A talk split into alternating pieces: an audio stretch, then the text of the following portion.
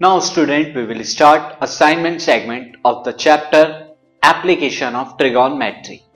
See the first question.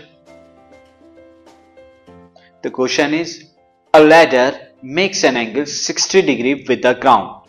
एक ladder एक सीढ़ी जो है वो ग्राउंड से 60 डिग्री एंगल बना रही है when placed against a wall जब एक वॉल के अगेंस्ट में यानी वॉल से रखी गई है टिका कर रखी गई है if the foot of the ladder is two metre away from the wall अगर लैडर का फुट जो है वो टू मीटर अवे है टू मीटर दूर है वॉल से find the length of the ladder हमें लैडर की लेंथ बतानी सी फ़र्स्ट ऑफ़ ऑल मैं इसकी फिगर बना लेता हूँ।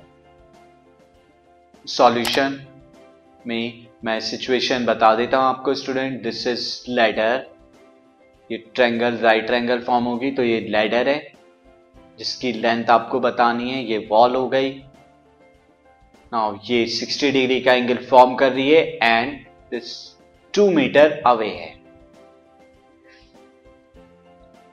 सो एबीसी मैं इस ट्रैंगल को ले लेता हूँ। यहाँ पर एसी क्या है? दैट लेंथ ऑफ़ लैडर वो क्या है? एसी है और उसे मैं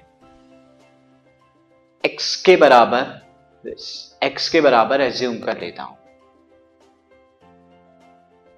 And C B distance between ladder and wall ये जो हमें दिया हुआ है, यानी टू मीटर अवे था foot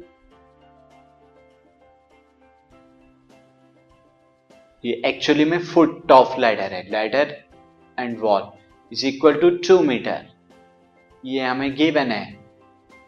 Therefore in right triangle A B C अगर आप यहाँ पे लेडर निकालना है लेडर की लेंथ यानी हाइपोटन्यूज एंड सी बी यानी बेस दिया हुआ है तो मैं कॉस का यूज़ किया मैंने cos 60 degree equal to C B base upon A C hypotenuse so cos 60 degree one by two होता है सी बी टू मुझे गिवन है. ए सी एक्स है तो X is equal to two into two cross multiply से. That is equal to four four meter therefore length of ladder ladder की length यहाँ पे कितनी आ गई है? फोर मीटर आ गई है. लेंथ ऑफ़ लेडर जो सीढ़ी की लंबाई है वो कितनी है? फोर मीटर के इक्वल है. This podcast is brought you by Hubhopper Shiksha Abhiyan अगर आपको ये पॉडकास्ट पसंद आया तो प्लीज़ लाइक शेयर और सब्सक्राइब करें और वीडियो क्लासेस के लिए शिक्षा अभियान के यूट्यूब चैनल पर जाएँ।